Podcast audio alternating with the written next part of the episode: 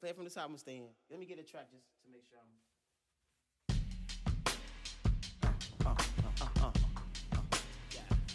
What's up, y'all? Welcome and welcome back to the Lunchtime Foolery Podcast. It's your boy Raheem Doe. I'm back on the mic, and today I have a very special guest with me. Uh, it's my grandfather, Papa. Say what's up. What's up? All right, so he's a Vietnam veteran, uh, you know, fa- farmer. Uh, he has a whole bunch of stuff up his sleeve. So today we're gonna get into it. So, as I know, he's he's from uh, Louisiana, like myself. So, how was life growing up in you know that area of the South in the 50s and 60s? Well, we could imagine, not well, I know it's very hard to imagine. Um, I grew up in what what you, what you what was the Magnolia Project. I don't know if you ever heard of that. It's uh, sometimes referred to as the uh, Wild Magnolia, the housing project. And when I say I'm from the Magnolia Project, I'm talking about from first grade all the way until I was married, going through the Air Force, enrolled in Xavier University. I'd never lived in a, in a house outside of that apartment in the project. So I'm from the Magnolia Project. Uh, but but prior to that, I lived in a in a community that was, uh, I guess you could call it a very nurturing community, but it was uh, uh, rough. Uh, the, the, uh, it was called Back of Town because of the place that it was uh, in, in, in New Orleans. You have the river, and the river is re- referred to as the front, and so the opposite of the river was the back, and then you had downtown and uptown, and I lived back of town. Uh, lived in a place called Jane Alley, or, or they, all, they also referred to it as the Bucket of Blood and that's where um, I uh, I went to kindergarten and, and all, all my formative years. One of the what, you know one of the one of the one of the one of the things I was thinking about before talking to you, Raheem, is, is a memory that I have. That's I guess it's not a good one, but I never lived. I never lived in a house uh, or apartment or anything. I never lived with my father present. Uh, they they were divorced when I was young, and I I, I have no memory of that. But I know my father, and he and he, he knew me and cared for me. Um, they used to put my sister and I on a bus uh, when he was in Texas, and we'd go on the holiday with him, that kind of stuff like that. But uh, we've never lived with him. Uh, so that was a rough one. But I did have a lot of male role models in my life, like my grandfather uh, and my uncles, Uncle Henry, uh, Grandpa Charles, Grandpa Thomas, uh, and some some pretty good people. My older cousins, like Jesse, and some pretty bad people too. You Um, why did the place that you lived in before, before the projects, Backtown, how did it get its acclaimed name Bucket of Blood? you know, I think it's pretty self-explanatory. Yeah, but, no, you know. no. Actually, the story the story is really is, is really kicked because it was a uh, it was it's a bar. It was a bar. Oh man, I could I could, I could think of that. It was a bar that was owned by. Um, it was a, it was a Caucasian that owned the bar, and somebody was murdered in the bar, and uh, it was like you know whenever we hear about a, a tragedy or something like that, we rushed to see what uh, what went on, and they had a uh, the the uh, it was a stabbing, and the lady who had the responsibility, I think it was Mama Shorty, uh, uh, uh, uh, Mama, of cleaning it up, and she was on her knees and cleaning up the blood and wringing it out in a uh, in a bucket, and from that point on, the place became the bucket of blood. But not just that, the whole neighborhood was called a bucket of blood because that was some very serious, uh, some serious characters. Uh, when you look into the history of New Orleans, uh, particularly back a town like that, then you're gonna run into some, some, some, some rough people like uh, uh, Tiny Man, Bozo, Brother, you know, some uh, Mitchell Bradley, some terrible, ter- um, not terrible, but it was bad. this was bad. But for us, it was it was real safe. We knew all those people. Well, my my people owned two bar rooms. We um we we, we took over the um T T and, and and her brother Kemp. They took over the Blue Moon after uh, uh, Haley and Peyton had it, and then uh, and they had another bar called the Tumble Inn. I asked T one time why name it the Tumble Inn. She said it, said they be coming from the Blue Moon and they just tumble in, tumble in over here. but uh, so I grew up in that kind of environment as a, as a child, and this was like pre kindergarten. I, I have memories of that, and uh, the reason I was saying that it was it wasn't bad for us because all of our um, our close relatives were there. My grandmother, uh, three of her sisters, like Auntie B, Auntie Rhett, uh, and her brother Uncle Dave. All of them were were, uh, were there. Both of my um, both of my uh, grandmothers were there, um, maternal and, and paternal. Graham Capitoria, she was there, and my and her sister was there also. All of us lived in that in that uh, In in that in that, in that back of town community, but they had all kind of things going on. We, I mean, I remember we talk about uh, Rumsey. Rumsey Rumsey was a um, uh, a vegetable peddler. Had a wagon, and they used to and they used to actually train mules on uh, on Perdido Street. Had the mules mules pulling logs so they could train them uh, to uh, to pull the wagons with the uh, the watermelons and and it depends on what season it was. Hell, they used to sell everything. They sold ice, watermelons, you know, and heroin, whatever, whatever, whatever, whatever was going on. Yeah. Well, when I have conversations with my dad talking about like his upbringing in New Orleans, um, you know, during that time, um, he described it as very like the city was sort of like violent in a way. You know, it was called the uh, the murder capital of the world at a point. So, could you see any parallels with your with times coming up in the fifties and sixties compared to like when he came up in the eighties? Oh yeah, oh yeah. I mean, it wasn't the the biggest the biggest difference was uh, the the violence was there, and the murders were there. But strangely enough, the guns weren't there. People were being stabbed with ice picks and knives and hit with hatchets and that kind of stuff, choked. But they weren't shooting. They weren't. The guns were not as prevalent as they are now. I remember uh, a, a, a, friend of mine, and that you know that was one of the, one of the things we knew about. We knew about penitentiary, you know. I mean, there was no no doubt. All of all everybody in the, in the every young man in the project been in jail. I mean, they made sure of that. Some kind of way, you're gonna get, you're gonna experience getting your butt arrested and locked up. Um, then I'm gonna tell you about one time when I was as a juvenile, but um, a, a friend of mine, um, and he's dead, but it, it, it was uh, who was that? It was Greg, and I think it may have been in, in the '80s, but he had done about I don't know about nine, eleven years in in, in, in Angola, and uh, he got out, and he still was into uh, into the bad stuff. Got into a humbug with a dude in the in the Callio project, and they was getting ready to have a fight. And Greg went home, as they do in the in the prison, and got a shank. And he was gonna come back and and, and stab this dude. and he shot Greg from a half a block away. I mean, you know, and that was that was a shock. You know, they got guns, you know, and it went on and on and on.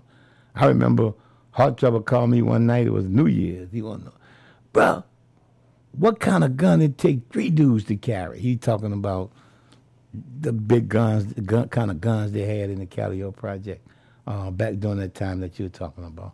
But that was that was it was very hard.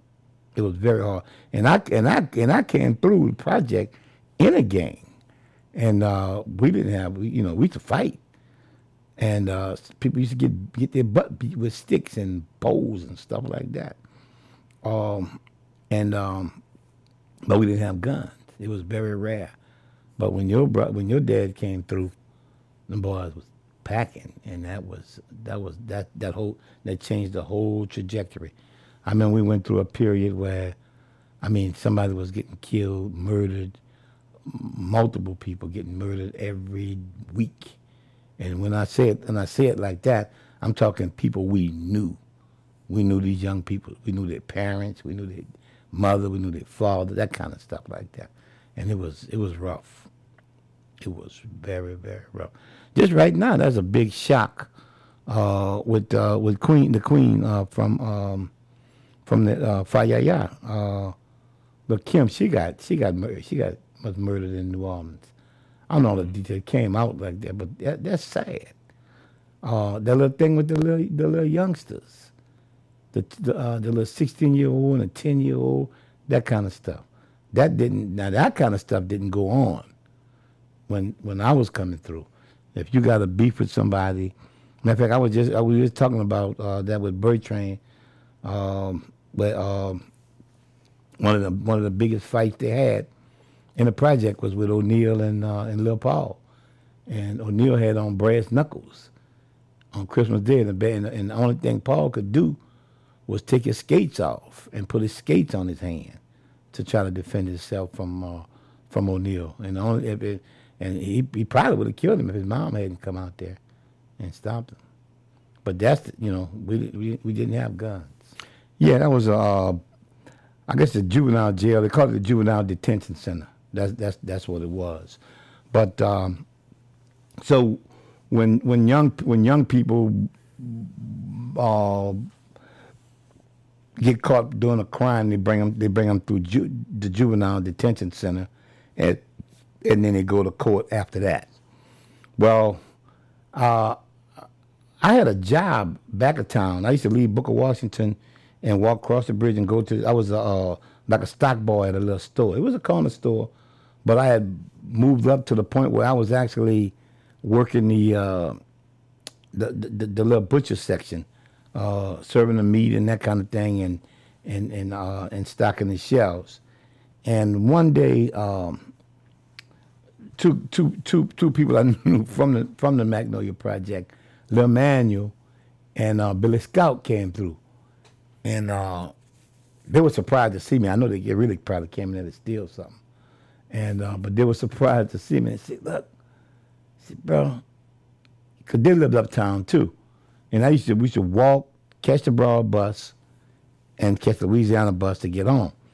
And Billy said he had a car. He said, I got a car. I can give you a ride, but we out of gas. We need $2 for gas. I said, okay. I, I said, I'm to be off in about an hour and a half or something like that. I said, if you don't give me a ride, I'll pay for the gas, you know. So uh, we went to, I said, okay, I got off and we walked from, from Dupree and Gravier to Tulane. And we just was walking. I said, I said, man, where the car? You know, we crossed Broad. I said, what you talking about? I said, we got home over here. We could have walked to the project, you know. Come on, man, come on. I said, okay, I'll walk with him. And we got to uh, Claiborne, made that turn. And uh, we got, there was, uh, I think it was Clio Street, where the, um, the bowling alley was there and uh, the this this was a, a bowling alley, and the bowling alley was on the second floor, and under the bowling alley was the um, was was was the garage where you park your cars. Was the parking lot. So you see, that's the car right there. See, but the, now there was a gas station on the corner of Canal and Claiborne. So we just got to push it to the gas station. I said, okay. So the three of us start pushing, and then the police say he was behind us. He said, if you could run 150 feet per second, then run. Because that's how fast a bullet travel. yeah, that's it. So that that was it. So we got we got arrested um, and brought to the uh, to the juvenile detention center. Now that's a very serious thing because I had nothing to do with that at all. I was just, you know, thinking I was, I was, I was get a ride, and they knew. I'm talking about Manuel and uh, and, and Billy Scott. As bad as Billy Scott was, they knew that they could not they could not uh, involve me in that crap at all. If they wouldn't if they wouldn't let them people know that I had nothing to do with it, they would have been in a lot of trouble with me. That's how we were. My mom came to get us out, and uh, but she couldn't get them out. They had to tell the truth that they the ones stole the car, and I had nothing to do with it. But but but but one of the good things that happened, my mom, when she came and signed me out, she checked the she checked the uh, the, the center to see who else was there that had nothing to do with us like that. And it was uh, two other guys. One of them was Blossom from Uptown. And I'm talking about it for the rest of his life, he never forget. He never forgot that my mama signed out because she could sign for whoever she wanted to sign, sign them out, take responsibility. And she she uh, she got them out also. And I had friends from that point on with them. But that was that was a that was a, a, a tragic situation, really. Yeah. Well, um, we got the story of you being in New Orleans. Um, so I know that you are um, an Air Force veteran. Yeah. Um, what influenced you to go uh, to Vietnam? Well, we had um in fact I left Booker Washington at that time. But uh I had a I had a uh, a friend a neighbor really, his name was Ricky. And he had been recruited uh, for the Air Force. And he told me he told me about it and I, it was just it was just curiosity. You know. Um I we I if you if you would check my school record, you'll find that uh, ooh man, I may, I may have missed eighty percent of my classes. I only show up to take the test. Seriously, Yeah. you know. So I was, I was just ba- basically a dropout.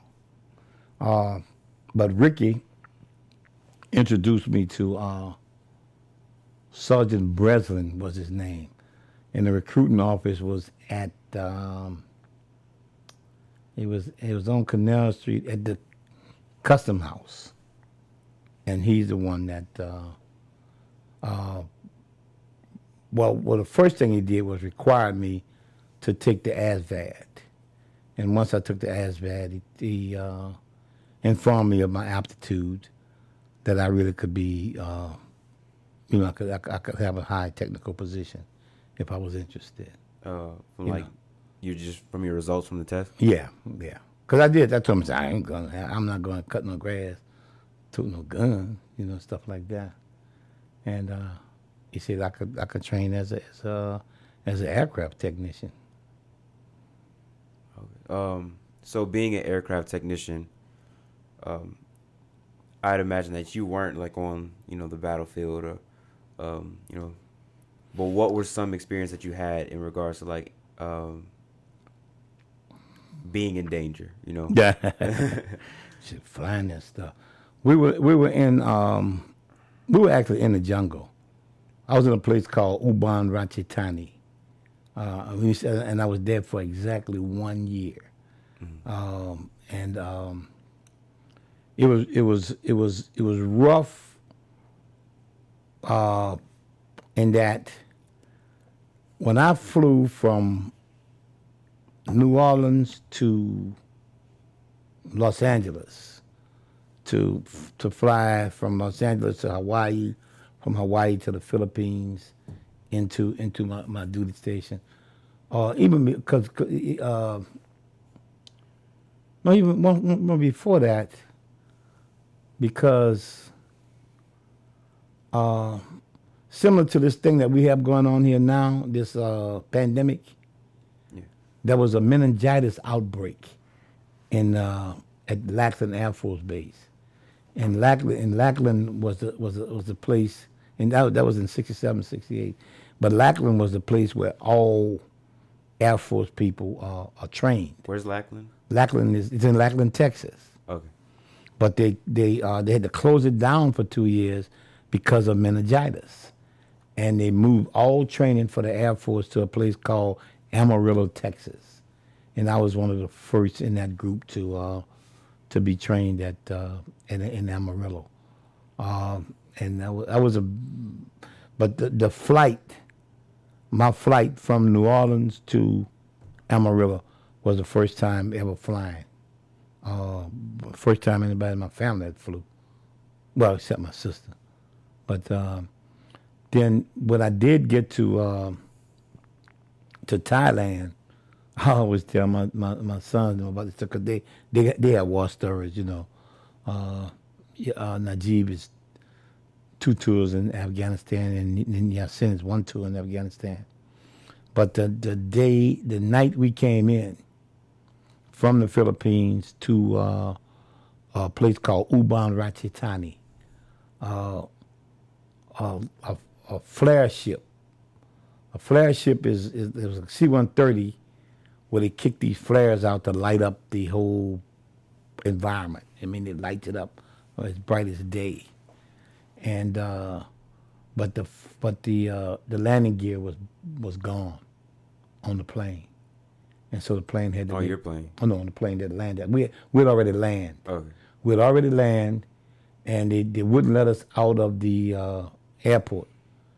And that was it was really frightening because when they pushed us back, literally, we were stepping over body bags. The plane hit the ground. I mean, I, I, I guess I could say full speed. I mean, you get a C-130 that hit the ground on its belly, and the sparks just flew back, you know, just literally hundreds of yards back. I mean, it was that number was frightening, and that was my f- first night in a goddamn place. Whoa, what is this? So it was it was pretty rough, but um, but we got through that. Uh, Air Force accommodations for, for, for you know for, for, for service people is is better than anything you know that you could you could imagine. I mean, I had uh, I had I had my hooch was upstairs. We we call it the barracks, and uh, I had uh, when we went in, they they oriented us about everything that we had. And one of one of the uh, most amazing things we had was a um, houseboy, A house bar? a houseboy. House boy. This was somebody that for, for 75 cents, wash your clothes, shine your shoes, fold your stuff up and have it on, make up your bed. You can do that. I said, wow, you know. And I was just a, a E2 or E3, you know. And that's the kind of accommodations we had uh, dealing with that. But then, but we had to, you know, we had we were working on uh, Phantoms, uh, F4s, fighters, a lot of weaponry, a lot of guns. We had a bomb dump, you know, stuff like that. But that was those those were real close encounters. Um, another one, but but mostly I you know I get up, go to work, uh, repair the planes, that kind of thing like that. But I used to go, I used to go like TDY they call it. That's temporary duty assignments, and they had uh, like some of our planes would would land somewhere where they, where where they didn't get back, then we would go to where they were, make the repairs so the plane can get back, that kind of thing like that. And by moving around like that, I was able to meet a lot of other, we call it other brothers, you know, from uh, from America, from the world. Met a lot of people that um, uh, got a, a lot, a lot of, a lot of friendships, you know, and we got involved in some some some rough stuff too, some bad stuff. But um, but basically, it was a pretty good experience, you know. Yeah, so um when when when I associate like black people in Vietnam, uh you always think about like how Muhammad Ali was saying um like he wasn't going to go fight uh, over there because Right. you know like they didn't do nothing to us, right? Right. Um, so with you being able to look back at home and see like all the social injustice that's going on during that uh, time period, what was your biggest contribution when you? Well, we we we actually we actually looked at it. I mean, those those of us were there. We were there, and you got and you think about you think about the situation that I was coming from, you know, the project and that- and that and um, it wasn't like prison. I mean, you know, you go to prison, you get three you get three square meals, clean bed, and all that kind of stuff like that. But with the Air Force, it was even much better. You get a chance to travel, you get a chance to learn a skill, and you get paid. You know, so we were dealing with it like that. But that was a um, a very serious consciousness that came in, and uh, because the, the the things that we're dealing with now, it doesn't matter whether we were um, in the Air Force or soldiers or, or, or whatever, that was still that that discrimination, uh, racism, and all that kind of classism and that kind of stuff like that. Uh, so we had to contend with that. Uh, but it, it it it opened our eyes to everything. We called America the world, and we used to say things like, "When we come out of the jungle and go back to the world, what we were gonna do." Uh, and so we formed an organization in in our among us that was called the UBA, uh, the uh, United Brothers Association, and it was it's very serious. Uh, and basically, it was like a, uh, for lack of a better word, a think tank, uh, a focus group, and we studied. We studied everything. We studied what movements were happening in America while we were in the war. What was going on? Uh, all those books by uh, Sonia Sanchez, our girlfriends and, and, and sisters, and they used to send us the magazines, the music, so we kept up with you know what's going on in that way. But we used to meet and discuss that. We used to discuss uh, CORE, SNCC, uh, the Black Panther Party, uh, the Muslims, uh, all of all of the movements that was going on in America. We were preparing ourselves to be a part of that when we got back to the world, and we actually committed that we were going to make a contribution when we got back. And uh, you know, I feel good that I was able to, you know, to fulfill, you know, that obligation.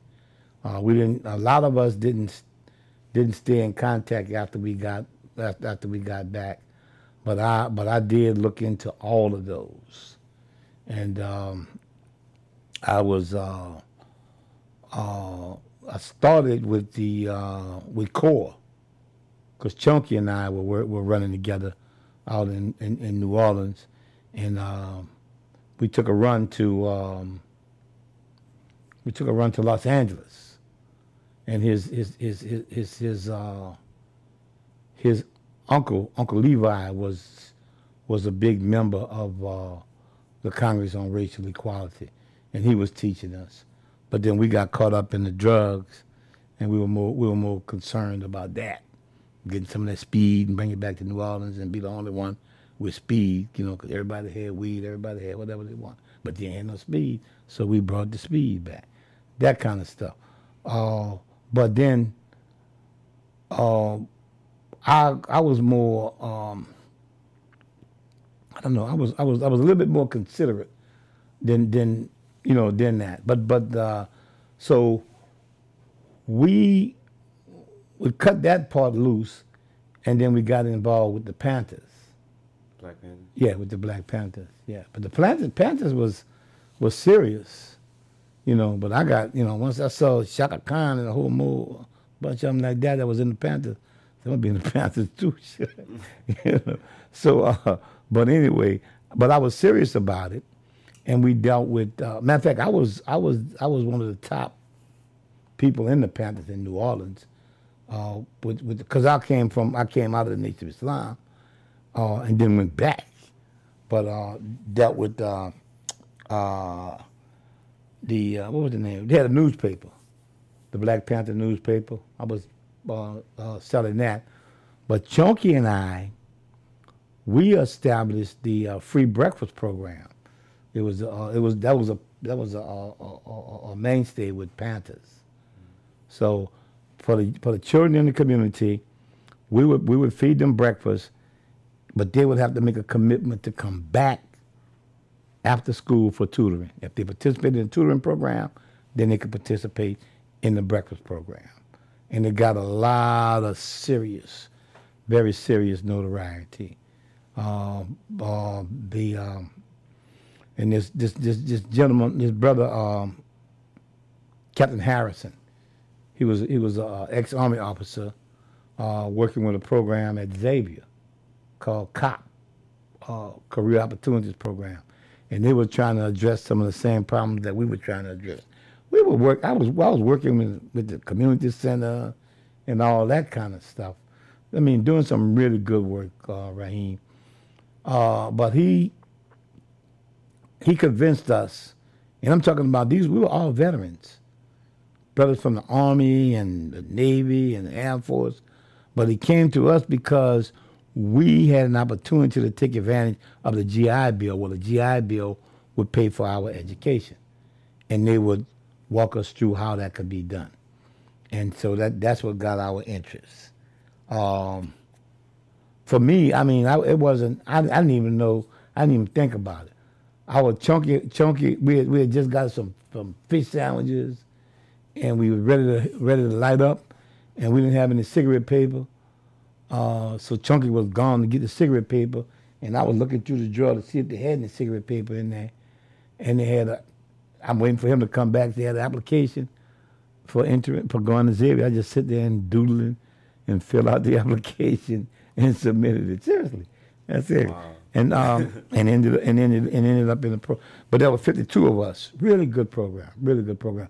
But the premises of the program was that that got to us was there were no male, there weren't enough male role models in the early grades, K through six.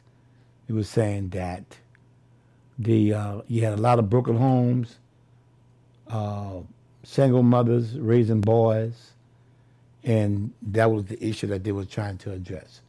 They at home, it was their mother and their sister, and they go to school. The teacher is, is, is nothing against women, but they didn't have any male role models. So they wanted, and they had a lot of brothers that were teaching, but they always go high school, junior high school, you know, mm-hmm. coaching and stuff like that. But they wanted they wanted men to be on the elementary level, teach kindergarten, teach first grade, so that the the young boys could see uh, male role models. And uh, for like I say, the rest is history. So I did it we we did, and we had we had a good job. Me and my, my one of my best friends, my partner, he's on he's going uh, Alton Minor, was armed. He used to call Army the Green Machine, uh, and I could I could I could name him uh, Spider, uh, uh, Ralph, uh, uh, Marvin Knight. Marvin Knight was the top um, uh, football quarterback in, in, in in New Orleans, and we formed a team. We had a flag team.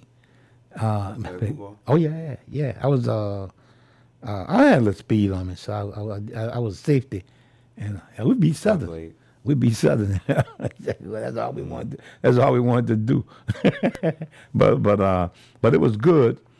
Um, but all, and, and I knew all, all, all those guys. We we had a lot of camaraderie and that kind of thing.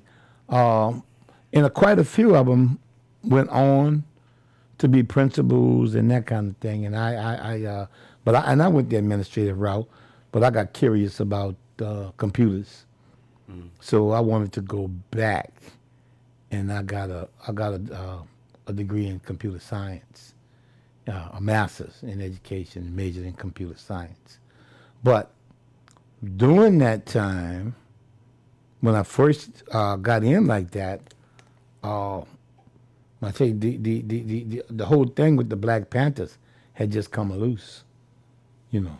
Yeah.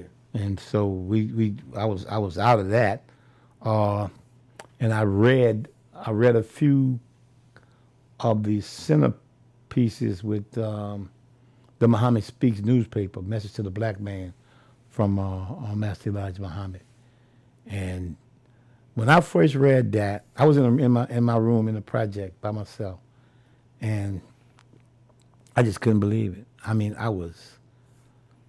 Uh, the words that came off of the paper hit, hit my head and my heart, and I, I, I had never heard a black man speak uh, about our situation the way that Elijah Muhammad spoke. I mean, it was powerful. I mean, it moved me. I could not sleep again. The uh, the meeting was on a Wednesday. This for what? Uh, the, the black the uh, the uh, the Nation of Islam. They called it the Black Muslims. And I went to the meeting that Wednesday. I was with uh, well, I was with I was with I was with Nuck Black and uh, King Caesar, and I had uh, I had a bag of weed. They had a bag of Acapulco Gold, and I told them I said, "Look, I'm gonna go to this meeting." I said, "We we hook up after the meeting, you know." And I said, "Hold this, cause they they're gonna search me to go in, so I can't uh, I can't I can't bring that in with me, you know." And I went to the meeting, and I said, "Brother." told you the first thing that happened. Say the, the guy, I don't remember it was uh, who was that? Uh, Lieutenant um, Earl. Lieutenant Earl, Earl X came, tapped me on the shoulder, said, "Billy, got an emergency outside. You got to come outside." And that was them outside. But what you gonna do? What you gonna do? I said, "Man, y'all can have that. I'm gone. I'm out of it." They couldn't walk away with it, you know, because they knew that they would have to deal with me. But they got my permission. They took it and they left, and I went back in and it was Alim, Khalil Abdel Alim, the minister, was teaching at that time. And, and I don't know if you've ever been to one of those. Well, I know you haven't. But at the end of the meeting, they uh, we had to take the whole room down, take all the chairs down, and mop, sweep and mop the whole room after the meeting. But I I wouldn't move from the seat that I was in. The brother said, brother, you, you got to get up and go say, say, uh, you're going to have another meeting Friday. This was Wednesday night. He said, yeah, we have another meeting Friday. You come back. I said, look, just leave me alone. I'm going to stay right here till Friday. That's how, I'm serious. I was in from that point on. And I became, I became a Muslim. Uh, I took, I took the Shahada. Uh, at that time, it was something else. You had to write a letter, and I got an X. I became two X, and um, and and and the rest. And I've never I've never swerved. I left one time, um, and came right back, and that was it. Uh, What I does got that X mean? uh, we we uh, we give away our slave name. Like my slave name, my my, my name was uh, it was Wilson. If you look at a, a slave name, is like, you know, when slaves were on the plantations, Yeah.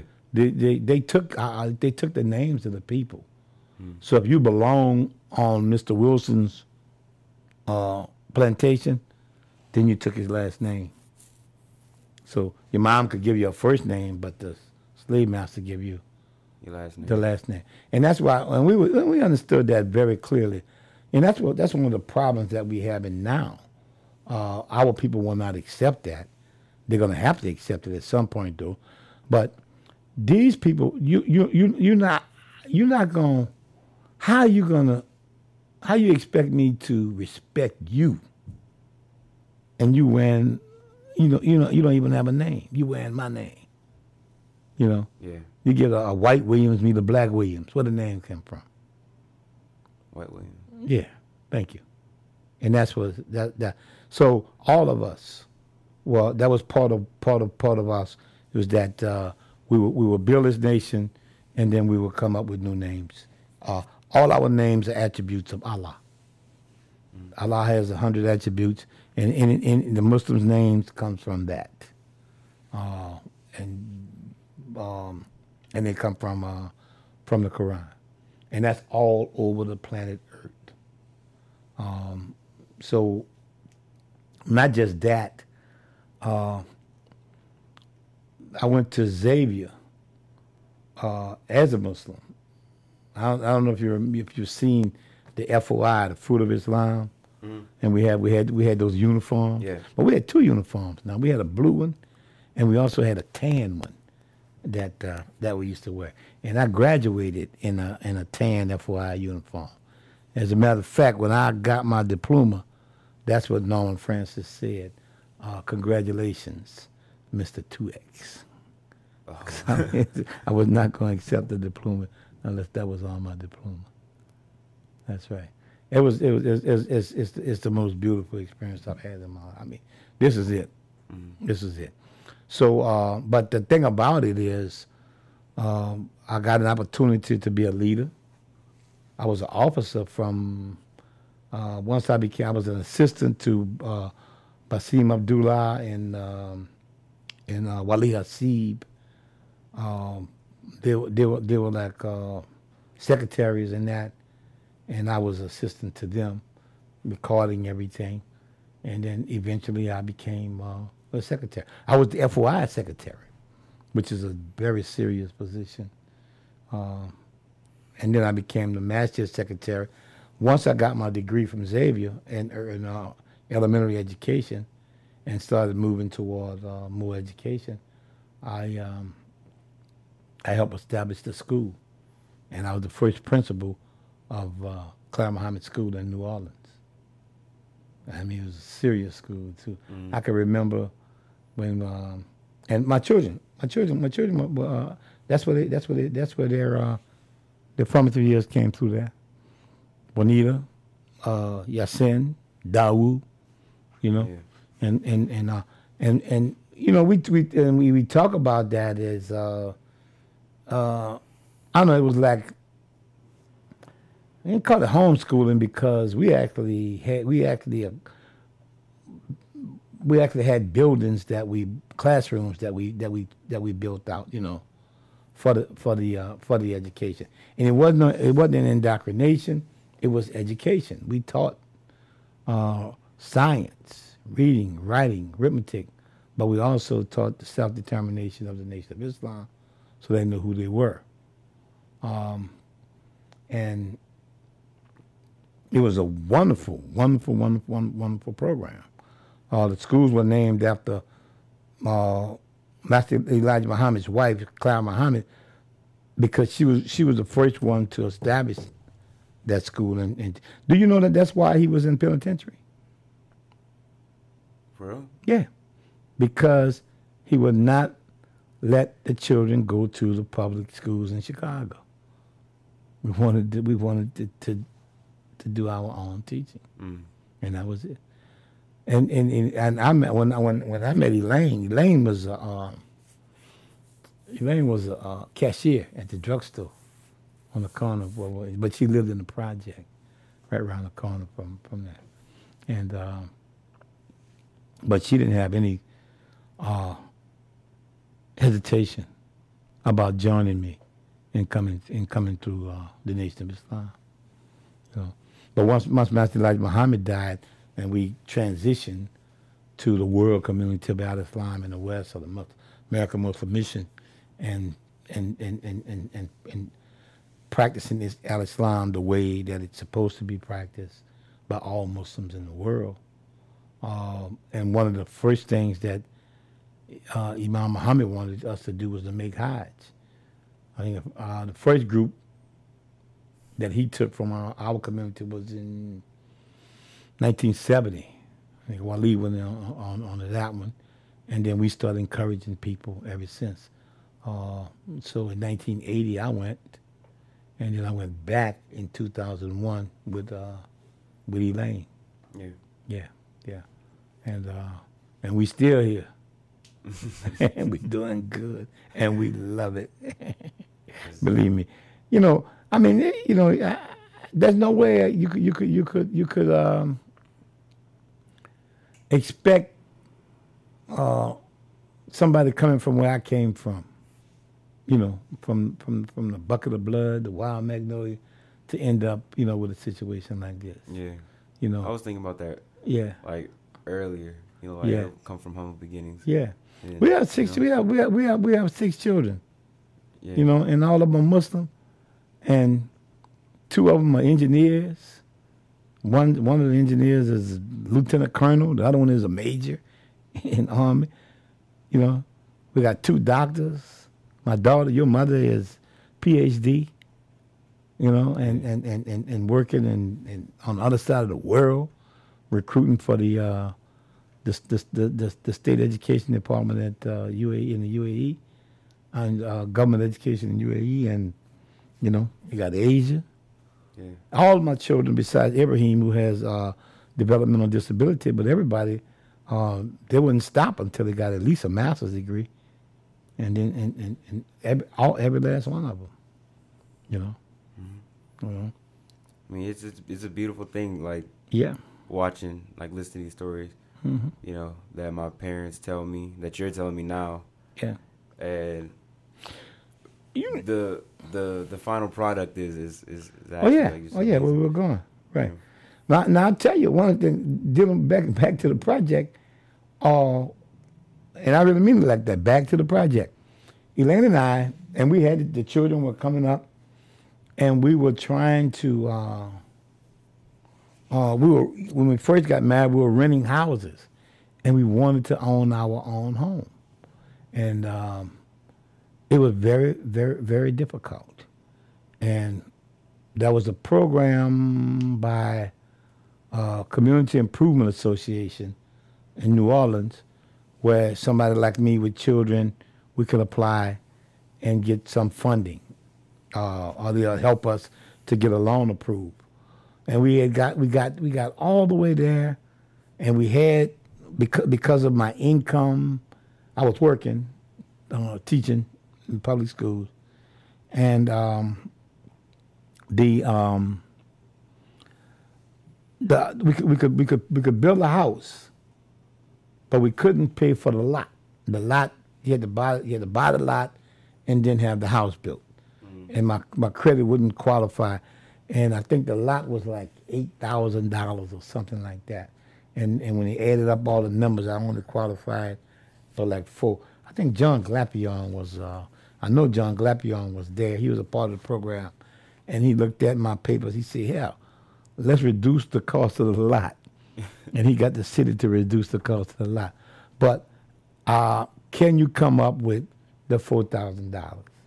I couldn't come up. with. He said the only way I could come up with four thousand dollars if I if uh, what I would have to do is if my mom cooperated. My mom was leaving for the for the first time in a long time to move out of the project, and she was renting a house next to my sister on Industry Street, and they let my my wife and I take that project. So then my rent went from whatever it was down to like eighty five dollars a month, and I used that to save a lot of a lot of a lot of the brothers in the in the in the uh, in, in in in the Muslim community were kind of disappointed, you know, to have have somebody of my stature in the project. in the project, but uh, but I needed to do that so that I could accumulate four thousand. That's the only way legally that I could accumulate four thousand that I saw, yeah. and I I got the four thousand. It took us two years to get it, but uh, we had a car, and we had and we and we had we thought we were gonna have like sixteen hundred dollars over for furniture and and uh, and and had some some bad credit issues that took that from us. But anyway, we got the four thousand dollars, bought the lot, built the house. There was a house on uh, on Gayoso Street. And Have I? I've been there, right? I'm Yeah. pretty sure. Yeah. Yeah, yeah, yeah, yeah. I mean, it was something. Yeah, uh, we got. As a matter of fact, we had two new houses because we had we had we ran into some pro- not Gayoso Street. Gayoso Street was was the second one. The first one was on Flake Avenue, out in out in New Orleans East. Mm. But we got that house built. And one of the things, it shows you how, how, how I mean, we we had children, but the, they had these formulas. So uh, I could qualify for a four bedroom house if I had uh, four children, or four or six children, whatever, a higher number of children. And I, I really I had to adopt two children. Are you for, for real? I'm for real. I adopted one of my cousins, uh, Leon Bush, and uh, and one of his friends. We adopted them, and they live with us. But that was the only way that we were able to qualify for that loan. so They, you had eight. they made it very no. I, uh, no, the rest of them weren't born. Asia, A- Asia, and uh, and Monita one, uh, and Najib. They were born on Gayoso. Okay. Yeah. So and we went through some hard times after that, and actually lost that house and ended up getting the house on Gayoso. But both of them were brand new and constructed under our uh, supervision. But that was, I, I mean, it's amazing, you know, to to see it like that. Um, and I really feel good about it, right? Yeah. We did good. Um, I want to go back to you know I've heard some stories you know a few days ago that I would like to uh, put on wax. Um, who are some iconic figures you've worked with in in the Black Panther Party and Nation of Islam? Well, Nation of Islam, I mean, you know, uh, that people, that people that you know, uh, that I'm, I'm, I've met and worked directly with them, Yeah. uh, like uh, like Louis Farrakhan, Yeah. you know, um, mainly because of of who I was and who he was.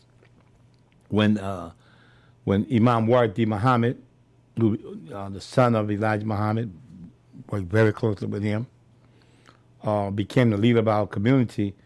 One of the tasks that uh, that Minister Farrakhan had was to travel around the country to the uh, the Muslim communities and explain uh, clearly uh, explain um, the direction that we were going in with uh, Imam Wardi Muhammad, our, our our leader and teacher, and that's so. And, and, and in that, I had I had I had a lot of opportunity to work directly with Farrakhan.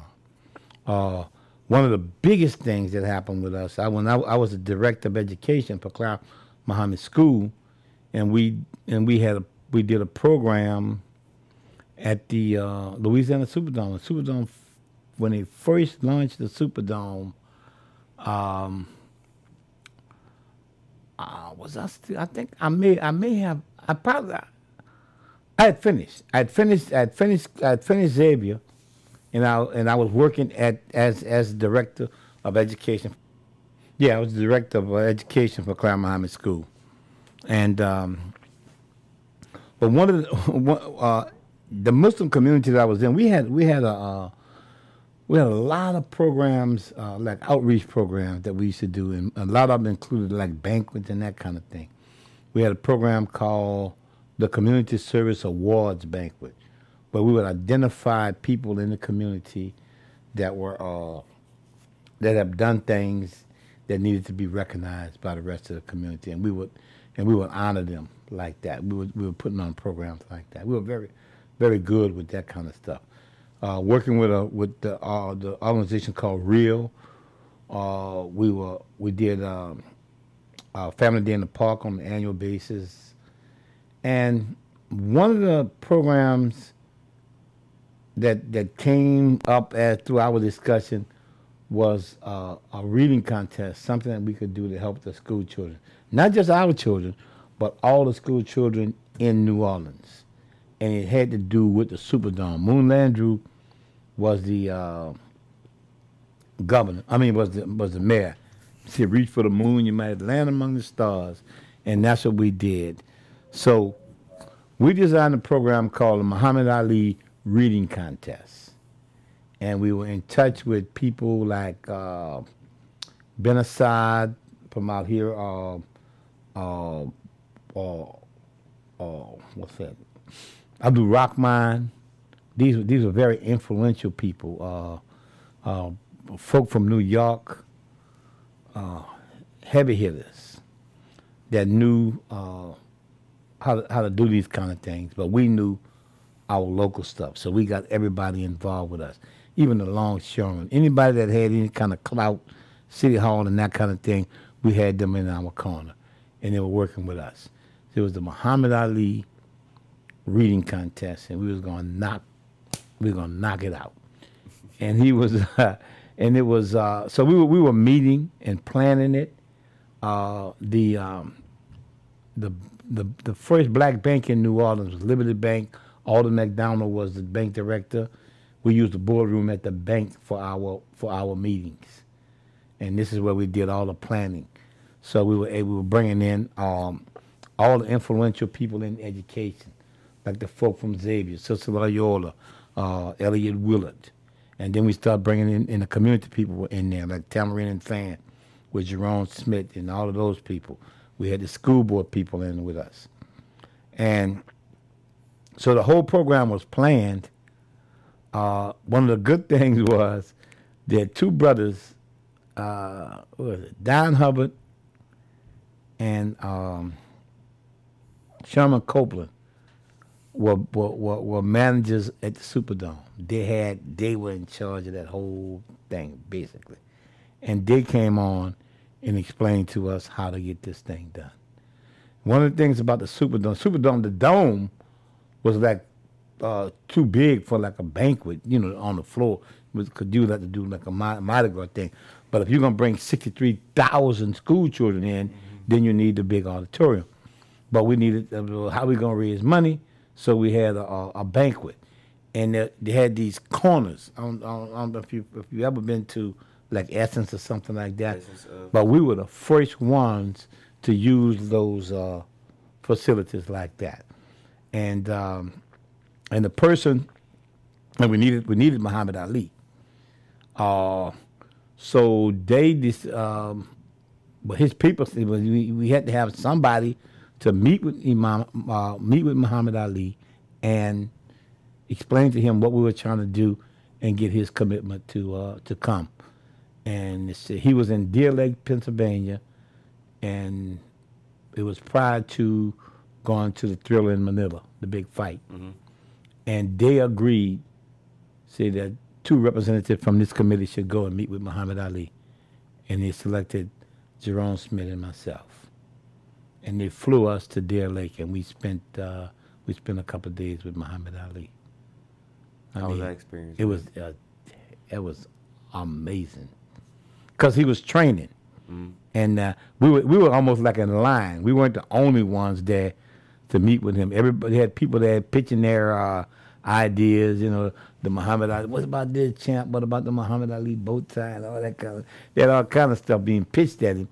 But, uh, but he actually, uh, he, he got real comfortable with us, you know, and he started asking us questions about New Orleans. That's what he wanted to know, you know. Yeah. He was curious about things because they had something on there uh, that was that was uh, unique to him. The word Tulane, because I talked to I don't know how Tulane was on there, cause that you know that's yeah that was cause that's where the bank was where we were meeting, and he was, uh, but all kind of little stuff like that. I mean, I talked to him. We talked to him about uh, all kind of stuff. I remember, I remember asking him because we watching him put on, you know, getting ready to go out and run, and we were watching him put on these big uh, combat boots with the thick, thick sole I said, man, I said, why, why you, why you putting on combat boots? You know, we used to run in, in tennis. He said, he said, you, he said, let me tell you. He said, one of the, uh, the, the, the, the feet is the mo- is more important to the to the boxer than um, than the fists. He said, because you you know you you you you you are always on your feet and you always. And when you're running, like he run, say he run run across rocks and all that kind of stuff, you don't you never want to injure uh, your feet. but um, but he was a I don't know what you call a gentle soul and a powerful person. mm-hmm. But we didn't get into talking any politics. We were we were there to sell what we were trying to do, and we explained it to him very well, uh, and uh, he uh, he agreed. He said, "I'm going to Manila." He said, but when I come back, I'll come to New Orleans and we'll do the program, the Muhammad Ali uh, reading contest. I'm serious. And man, we had we brought in uh, we when I got back when we got back, one of the things I was tasked with was, you know, how we going to do the contest because basically what we wanted to do was have some student. We had we had we had we had a uh, first, second, and third place at every grade level in every school, and we wanted to give them recognition. Yeah. On st- and that's and that's how we did it too, and we had those, and so, but um, that thing just started mushrooming. Uh, so we ended up with and the Gang. Uh, oh, oh, yeah, oh man, they, they, were hanging out with us, man. It was, it was, it was good. It was good because that's the kind of stuff that attracts track their children. Then we got involved with the you know with the school buses. Uh, they gave Dr. Willard and I were the ones that were tasked with uh, the contest. Said, well, how we gonna do the contest? Said, oh, well, we gotta get, we're gonna order, you know, so many million copies of the of the test and pass them out. I said, no, no, no. Yes, oh, yes, we're not gonna do that. We can't do that. He said, in order to do something simple, you gotta understand the simple. I said, what are we gonna do, Doc? He said, what we do is that we design a test for every grade level. I said, okay, we got a test, right? Okay. Then we give each school one copy of each of the test, and it's their responsibility to get the, uh, to you know, to get it to the to the student because they got the papers and the copies, stuff like that. So that and and then they, and all and that, and that, the only responsibility was, and the focus was so good because it was on reading, and um, they um, they just had to give us their uh, their winners and then they got they got they got uh, certificates, invitations. They got everything from us, and the schools brought them to the Superdome. We had sixty three thousand children in the dome. That was the, the, uh, the, the, the no other event had had that that that that many people. Seriously, Like schools like Warren Easton. N- uh, no other event in the Superdome. The Superdome was brand new. Yeah. There was there was the first time they had had, had done anything like that. We didn't have a football team yet. Worked anything, but that Yeah. was that that that's that's how we did that, and it was absolutely off the chain, man. It was off the chain. Um, we had Lola Falana and all kind of uh, performers at the at the banquet and that kind of. And it was it was it was really good, really good. But those those are some of the uh, the, the things that I uh, people that I met, you know, going through this. All right. So, uh, for the last topic that you know we could talk about, you're an avid farmer that I can you know yeah, experience, you know, and that's the interesting transition there. Yeah. Yeah. So how did how did you get into that lifestyle? Because I can see you you're very passionate about it, you know. Yeah. Um, you know, shout out to Pride Road, his my family's you know, business, you know, hibiscus products, and I just want to know like how did you get into this? Well, like I, I I, I knew my I knew my grandfathers, and my mom's father, Charles Hughes, was a farmer. And right now, uh, as a, as a as a child, when we were out of school for those three months, they called it the summertime, June, July, and August. Uh, my sister and I, uh, we uh, and, and and Lloyd later we used to we catch a Greyhound bus and go to the country, spend the whole country with our grandmother and grandfather, and uh, and uh, spend the summer with them, and being around my uh, my grandfather, who who was a farmer, and it's an interesting story about him too, because it's really it's really uh, it really shows you uh, the um, see, he the the family on that side there was two two two sides to my family. You know my, my grandmother's side and my grandfather's side and and there were there were prominent families in that in that community and between the two families we controlled about 700 acres and uh, that most of that land is still in the family but it's just divided up amongst so many people now Yeah. uh, but my grandfather was farming his. Then he lived on like seventy five. Uh, but he was a um, he was a very industrious person. Just in Baton Rouge. right? And yeah, yeah, exactly, exactly. And it was very, it was, it was, it's, it's a sad story though. He was a farmer, but he, he was also a. Uh, they worked at they what they called a plant. A lot of them worked at plant, but it was Standard Oil, the Standard Oil refinery. But the kind of jobs that that black people could have at Standard Oil were like janitorial jobs and maintenance and that kind of stuff. They weren't they weren't uh, technicians and engineers like like our cousin Earl is now. But uh, but the sad thing was, my grandfather worked for Standard Oil for twenty one years, and because he was African American, because he was black, he could not draw a pension. So when they when they changed the laws that they could draw pensions, he had to work another 20 years in order to get a pension. And he got a 20 year pension, but he had worked for Standard Oil for 41 years. And that is the God's truth. But on the side of that, he still did all that other stuff too. He farmed. He had uh, he had equipment like what they call it. We call it a winch, where he put a house on the back of the truck and moved. He used to move houses for people. Ray Boy, my grand, one of my cousins, me, and, uh, Ray Boy and Bobo, we used to uh, run around with him, running out of the house, jacking houses up, stuff like that. Um, loved working with Grandpa, but he was a farmer, and he and he and he shared all of that with us.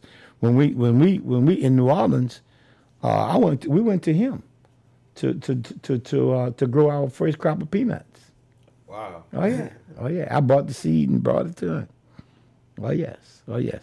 But uh, we we couldn't do that though. We had we needed far more peanuts than than he could grow for us, you know, to feed the Superdome. But um, but that that whole thing was always a part of that.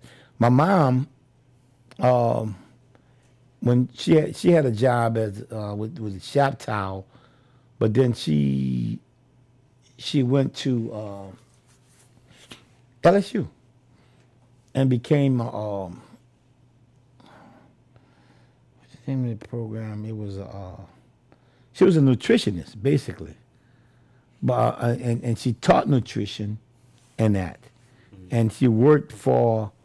Uh, she was she was working for for the state, and and worked out of uh, Delgado, around New Orleans, but she was teaching um, people how to, how to, how to, how to grow food, and how to make you know take a box, a old bucket or whatever, and grow some stuff, grow fruits and vegetables, in uh, in, in in your garden. She was uh, um, I forget what they called them, but um, it wasn't a nutritionist. She was a um, I forget the name. I forget the title that they had, but it's a whole a whole area of uh, agriculture that that uh, that supported. Uh, LSU known for that. yeah, yeah, yeah. She she did she she did that for years. Her and uh, Darcy Reeves and uh, and uh, uh, uh, did a good job. Matter of fact, she was on the job when she got hit by the car and lost her leg. Was uh she was she was working uh, working with that then. But um, so being around uh, farming and agriculture was something that always, I mean, that's always been a part of my life. Uh, when I was a baby, I actually remember I told you about all my aunts and they used to live back of town with us in, Yeah. in back of the blood. There.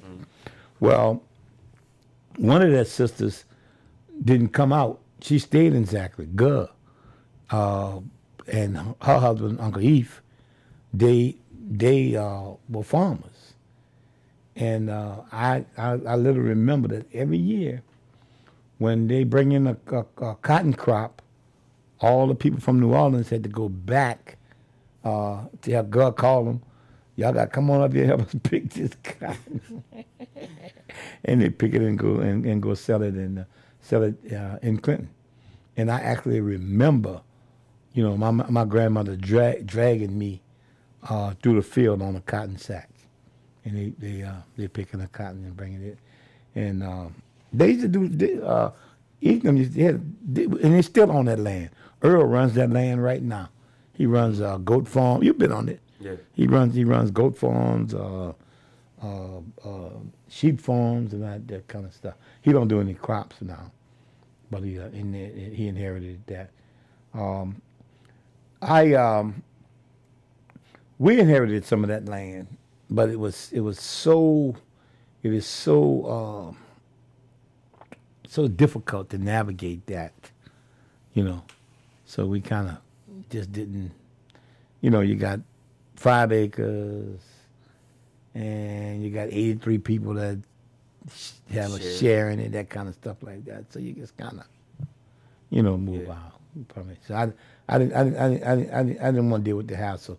So when I went out there, we went, we went after Katrina. Um, what happened to us, uh, I was the, the network administrator for the Orleans Parish School District when Katrina hit. And uh, we didn't have anywhere to stay. We came to we came to uh, here, Atlanta,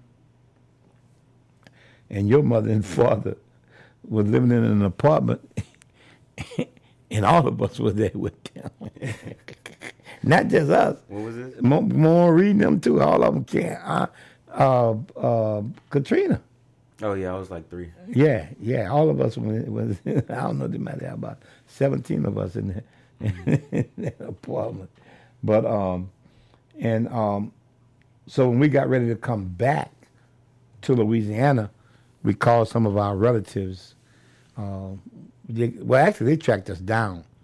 Uh, my mom's first cousin, uh, Sabby Turner, and, uh, and, uh, and our daughter uh, Cassandra, they tracked us down. We need to know how you're doing, what, what's happening. And we told them we wanted to come back because we got property and we need to check on our property in New Orleans. And and uh, we but we didn't have nowhere to stay. And she said, "Boy, the door open. She said, just come on down." And because they weren't even there, they were in Canada, and we just told us to come to the house. it was beautiful, man. I said, and we stayed. We stayed there for a few months. But um, one of the fortunate things, though, uh, Yasin and Yasin was uh, was was was uh, a lieutenant in the uh, in the army. He was he was an army officer, and that's those are the only people that were that were allowed into uh, into New Orleans prior to you know it wasn't open. It was closed. Uh, uh, if you weren't a government person, uh, you know, uh, you couldn't you couldn't come in. But the the uh, if, if you was uh, military in the uniform, he, and he brought us all in. He had people. We had we had some of our friends like Wali, and all our friends, people that we knew, and all they told us that you know if you're going in, you know just here's my address, check on my house. This is my address, check on my house, and we used to, we were doing stuff like that. Just checking on people's stuff. Yeah, we had to go check on our own to see to see you know the the, uh, the extent of the damage, and we took a few pictures and we we, we went back and reported to the people that asked that kind of thing. But it was, that number was terrible. I mean, I I could go on and on and on to how bad that thing was, but that was that was um that's what what got us into where we were, where we are now because um the the school district, first of all, the governor uh, uh, uh, called the freeze on hiring, number one, and then they they cut off uh, drop.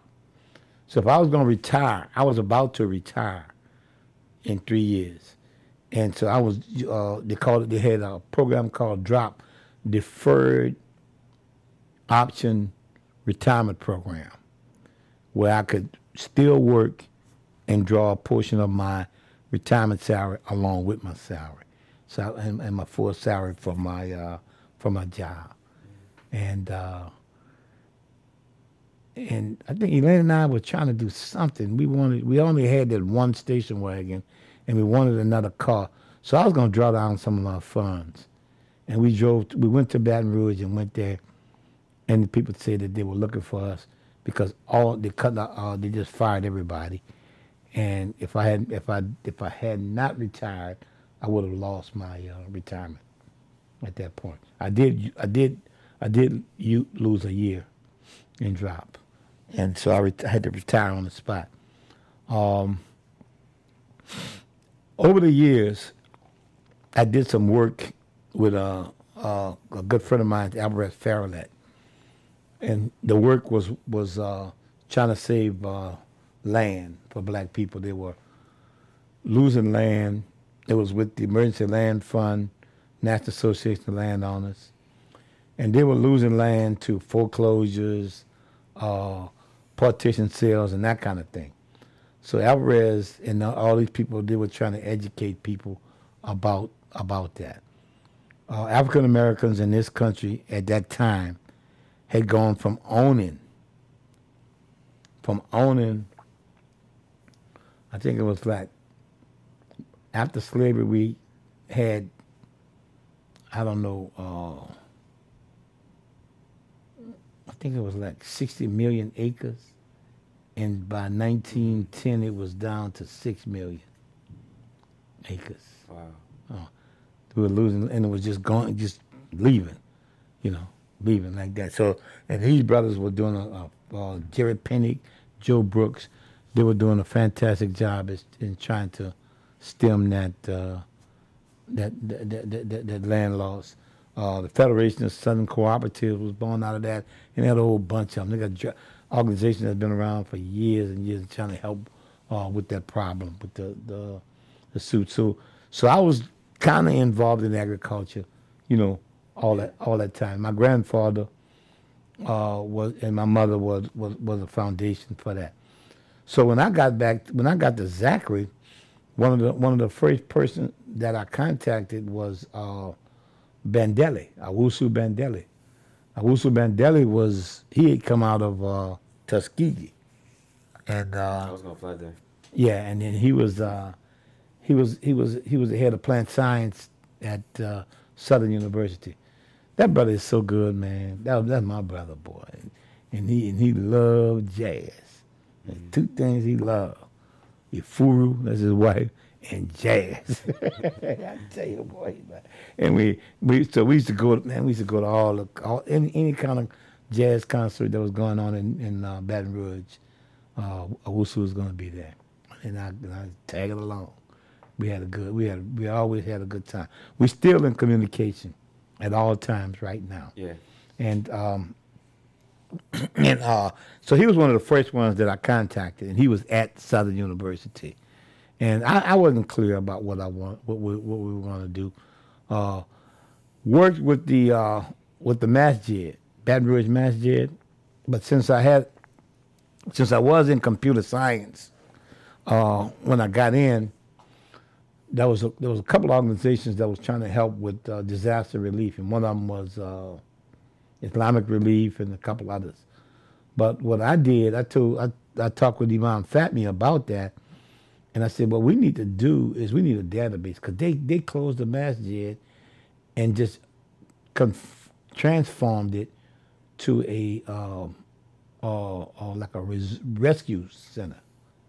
And so people, families that were getting off the interstate, that didn't, that were just lost, and they had to have somewhere to stay, they let they let them have that. This during Katrina, like During when it that- stuck right after, that? yeah, the aftermath of uh, of Katrina, and so you had, I mean, you had this hundreds of people. Uh, it was it was it was a good thing because when you had all these people, uh, they weren't scattered about, and the agencies like the Red Cross and all those relief agencies had a had a place where they can actually uh, service the people, you know, help them. And uh, one of the tasks that I had was to build a database as to who was there, you know, where they were from, and that kind of thing like that. It was it was it was it was it was really it was really something, and it was successful, and you could and and uh, so the Red Cross and all the other agencies were able to uh, to help us uh, through that. But uh, then working with Owusu, he introduced uh, Elaine and I to uh, Mila Brahani and uh, what's it, what's it, her, name? Um? Fatima Metian, nutritionist. Uh, these are people at uh, Southern University, and uh, we uh, we told them what we told them what we what we wanted to do. Uh, John, uh, what's his name is Jim McNitt, and we told them what we were interested in. We were, and Lane and I were interested in chickens, and the only reason we was interested in chickens because we bought a five acre farm, and they had a, a chicken house already on it. Yeah. You know, ah, we, she was gonna, she wanted to tear it down. I said, let's try something, you know. And so we brought McNitt over, and he and, and, and they started teaching us, not just teaching us, but they started inviting us to conferences and workshops and that kind of thing. So that's really how we got involved, and we and we uh, and the rest is history. I mean, Najib and Yassin came down and built the processing facility. I don't know if you you you and uh, Akira used to come down there and cut on them, cut on them chickens, Yeah. studying, studying the guts and that. but we did, we did real good, and we started. Um, we were introduced to the hibiscus while we were going through that, Yeah. and that's how when we started growing it, uh, and and we and we got into the uh, what was it Southern SSAWG used to have this conference every year, and so we started going to the conference and we met the state, all the people from the state of Louisiana used to meet together at the, at the conference, and we told them what we were trying to do. I think his name was uh, uh, Finch. Was uh, was the guy that was assistant Copper, uh, Copper Alvarez, and uh, Eric Eric Finch, and um, and he he invited they invited us to be uh, vendors at the farmers market in Baton Rouge, the Red Stick Farmers Market, and the rest is history. I mean, we were bringing chickens down. Man, we had got to the point where we were we were running like 600 chickens a week because we had other customers. We had the stores, we had people, um, individuals, you know, and most of those families that wanted fresh chickens that we were dealing with, you know, they no less than 15, 20 chickens at a time. You know, give me 25, whatever, Yeah. that kind of stuff. And uh, it was just, just Elaine and I and my cousin Booger. We used to roll that thing. Yeah. Yeah, I remember. But that's but that was our thing with farming, and then from that, uh, we wanted to uh, diversify. So we started dealing with uh, layers, uh, so we could do some eggs. And then since we had five acres, we built a nice garden, and then we got involved with hibiscus. We we, we moved that hibiscus to the point where we had twelve farmers up there, in that in that immediate area growing hibiscus, and pulling it in with us. It was just that good. yeah. Yeah. Well, you were an endless pool of information and knowledge, Papa. And uh, you know, I really enjoyed this conversation. But that was the Lunchtime Foolery podcast. Y'all, to cut it right here. And, um, you know, we'll see if we can get him on another time to talk about some different experiences, like when you lived in UAE. But, um, Oh wow! You gonna keep going? Huh? No, Gonna no, you're right. right. That's that's that's another another thing. Another, another time. All right. That My was travel. Lunchtime Foolery podcast, y'all. Peace.